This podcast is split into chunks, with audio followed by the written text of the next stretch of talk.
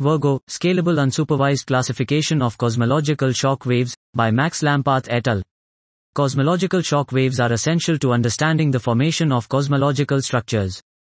To study them, scientists run computationally expensive high-resolution 3D hydrodynamic simulations. Interpreting the simulation results is challenging because the resulting data sets are enormous, and the shock wave surfaces are hard to separate and classify due to their complex morphologies and multiple shock fronts intersecting. We introduce a novel pipeline, Virgo, combining physical motivation, scalability, and probabilistic robustness to tackle this unsolved unsupervised classification problem. To this end, we employ kernel principal component analysis with low rank matrix approximations to denoise data sets of shocked particles and create labeled subsets. We perform supervised classification to recover full data resolution with stochastic variational deep kernel learning. We evaluate on three state of the art data sets with varying complexity and achieve good results. The proposed pipeline runs automatically, has only a few hyperparameters, and performs well on all tested data sets.